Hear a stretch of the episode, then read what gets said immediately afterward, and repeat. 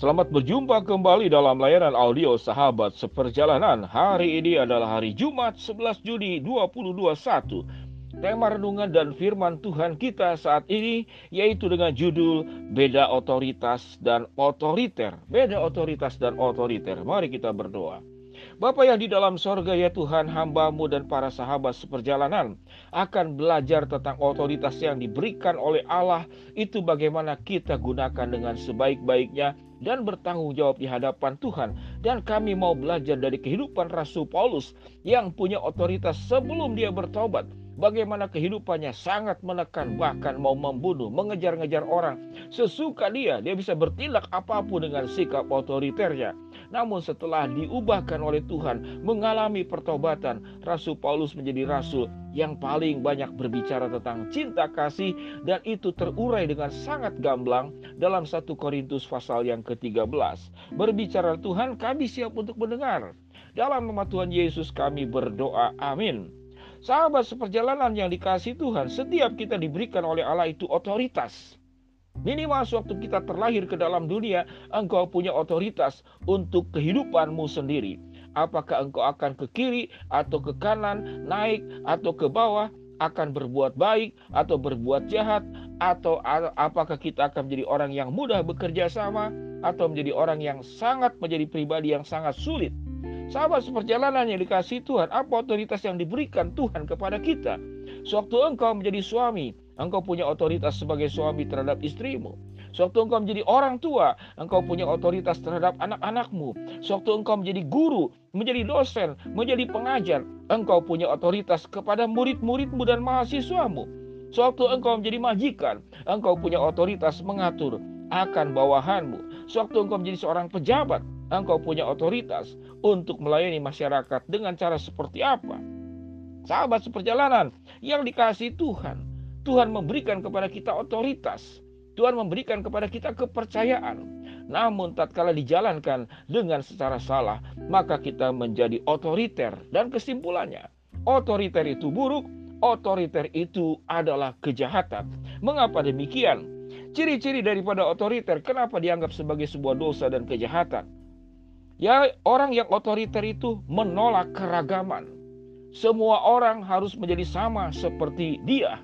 Kalau berbeda berarti salah. Kalau berbeda berarti memberontak. Kalau berbeda berarti harus dilenyapkan dan disingkirkan. Itu negatifnya otoriter. Apa negatif otoriter yang kedua? Otoriter itu adalah tidak menghargai pendapat orang lain.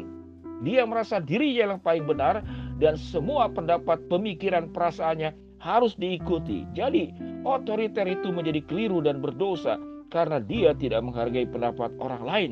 Yang ketiga, Sikap dari otoriter adalah dia memaksakan kehendak diri. Sama dengan artian yang tadi tidak menghargai pendapat orang lain.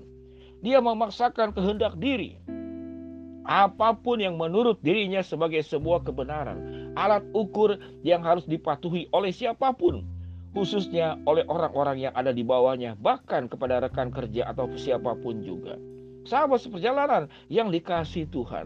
Sesungguhnya Allah punya hak untuk otoriter kepada kita karena di atas Tuhan tidak ada lagi yang lain.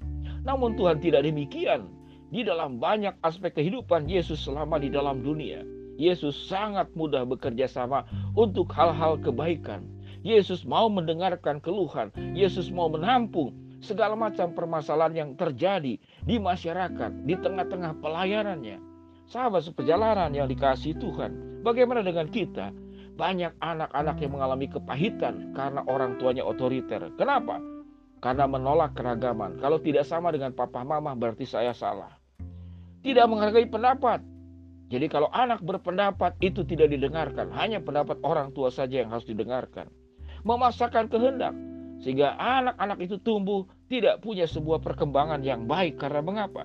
Karena dia itu ditekan.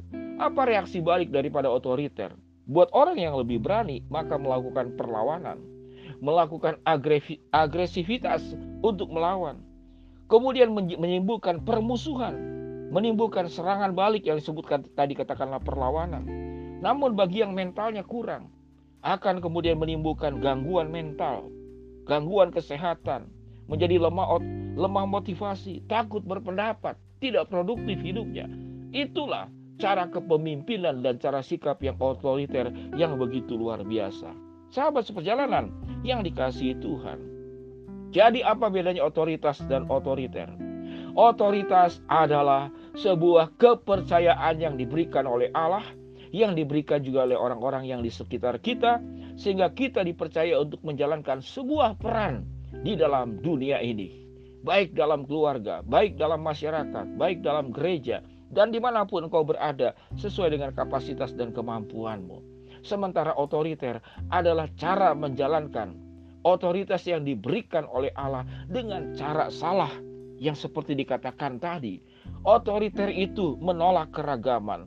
Otoriter itu tidak menghargai pendapat orang lain dan otoriter itu memaksakan kehendak diri sendiri dan dampak daripada sikap otoriter itu menimbulkan perlawanan, menimbulkan permusuhan, menimbulkan serangan balik, menimbulkan gangguan mental, menimbulkan menjadi orang lemah motivasi, menimbulkan rasa ketakutan yang luar biasa, takut berpendapat, takut dihukum, takut segala sesuatunya.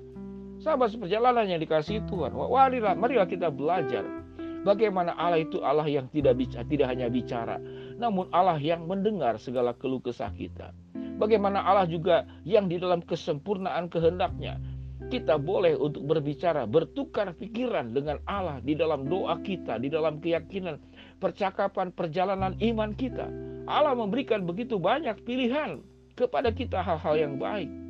Dan sewaktu kita bertanya dan bergaul dengan Allah, kita akan menjadi pribadi yang tahu dengan jelas bagaimana memakai otoritas, bagaimana memakai kepercayaan yang sudah dipercayakan oleh Allah dan juga dipercayakan oleh orang-orang di sekitar kita. Namun, tatkala kita menjalankan dengan sikap keliru, maka kita akan menjadi pribadi yang otoriter. Dan dampak otoriter itu sedemikian buruk. Sahabat seperjalanan, mari kita merenung. Di mana posisi kita sewaktu otoritas itu diberikan oleh Tuhan kepada kita? Bagaimana cara kita menjalaninya? Apakah dengan benar atau dengan salah? Apakah otoritas yang diberikan itu semata-mata buat kepentingan diri, agar lebih terkenal, agar lebih ditakuti, agar lebih disegani, agar mendapatkan pujian, agar mendapatkan kuasa yang jauh lebih besar. Semua orang harus ada di bawah dia. Itulah sikap otoriter. Mari kita buang. Kita akan buang sikap otoriter di mana pun Anda berada. Semakin banyak yang ada di bawahan Anda, maka semakin berdampak luas kepada orang-orang yang ada di sekitarnya. Kita bersyukur kita punya Allah yang luar biasa, yaitu Tuhan Yesus dan Allah sendiri, yang sangat suka sekali berdiskusi. Engkau boleh berdoa, tidak hanya mendengarkan apa yang Tuhan inginkan, tapi Tuhan juga mendengarkan apa yang kau harapkan. Tak kalah hal itu adalah hal yang baik. Tuhan akan memfasilitasi, Tuhan akan memberkati, Tuhan akan menolong, menjadikan engkau pribadi yang berkembang maju di atas segala-galanya Itulah sifat Allah di dalam menjalankan otoritasnya. Demikian juga dengan kita. Biarlah kita boleh dengan sungguh-sungguh dan bertanggung jawab memakai otoritas kita yang dipercayakan oleh Allah dan sekitar kita dengan baik. Jauhi sikap otoriter karena otoriter adalah sikap pendosa, sikap orang yang jauh dari Tuhan. Mari kita berdoa. Bapak yang di dalam sorga ya Tuhan hambamu berdoa agar setiap kami masing-masing belajar daripada renungan saat ini. Kami tidak menjadi pribadi yang otoriter, kami boleh tegas, kami boleh mengambil sikap yang jelas, namun tidak boleh otoriter. Karena keotoritas yang diberikan oleh Allah itu dipertanggungjawabkan kepada Tuhan pada akhirnya. Hamba mau berdoa ya Tuhan buat sahabat seperjalanan yang sedang kena COVID, suami istri yang barusan saja kena COVID dan minta didoakan untuk bapak dan ibu suami istri ini ke dalam tangan Tuhan. Tuhan yang akan jamah dan Tuhan juga yang akan sembuhkan. Bapak yang di dalam surga ya Tuhan, biarlah kami sebagai sahabat seperjalanan tetap menghargai otoritas yang diberikan dan dipercayakan oleh Allah dan menjalankannya secara bertanggung jawab. Kami serahkan semua sahabat seperjalanan ke dalam tangan Tuhan. Di dalam nama Tuhan Yesus kami berdoa. Amin.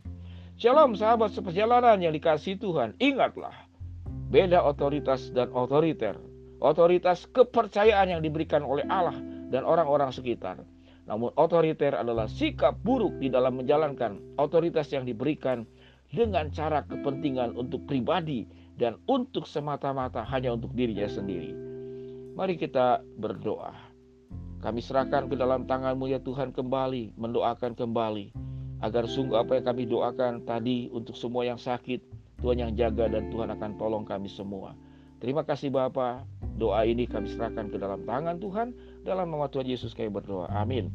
Shalom sahabat seperjalanan yang dikasih Tuhan. Tuhan memberkati kita semua. Amin.